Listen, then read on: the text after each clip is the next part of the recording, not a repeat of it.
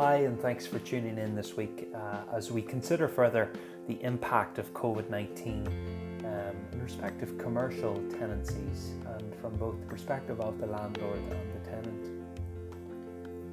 Over the course of the last number of weeks, we have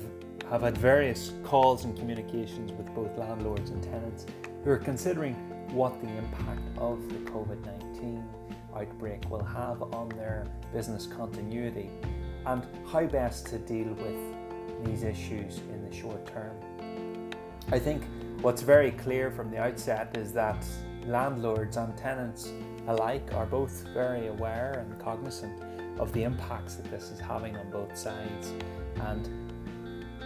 it has been great to see that both parties in most cases are willing to work together to ensure the longevity of the tenancy and the relationship. It's worth pointing out at the outset that commercial tenants who are unable to pay their rent because of the coronavirus will have the protection from eviction for an initial period of 3 months up until June 30th, 2020. And this coincides with other government support that has been put in place for the same 3 month period to see us all through the initial surge. However, in most situations, I find that commercial landlords have been forthcoming in their willingness to work and deal with tenants in a pragmatic way that will ensure the longevity of the relationship. There are a couple of ways that we can look at ensuring that both parties are provided with some breathing space, but at the same time protecting their positions. The first option is a rent-free period where the landlord agrees to provide the tenant with a rent-free period. This could indeed be the 3 months leading up to the 30th of June, or more specifically, a shorter term and entirely relatable to the period in which they are not actually able to use the facilities of their office or other commercial unit. Some landlords have also offered a temporary rent reduction, and this I have seen in recent weeks has ranged from a 25% reduction right up to 75%, just depending on the nature of the lease and at the landlord's discretion. I must say, in all scenarios, the tenants have been very welcoming of any assistance that can be provided. Other landlords have also taken the view that they would defer the payments of rent until the next quarter day, or readjust the monthly payments for the remainder of the lease after a deferred period of rent-free. This again is a reasonable option, but just from the tenant's perspective, it is important to consider what the impact of the recalculated monthly rent payment will be and how this will affect their cash flow going forward. In some cases where a commercial tenant traditionally has paid quarterly in advance, which is done in many scenarios, some landlords have offered to provide the opportunity for these tenants to pay monthly, and this is done with a view to providing tenants with more ease of cash flow and hopefully will provide some assistance during the period. Landlords have also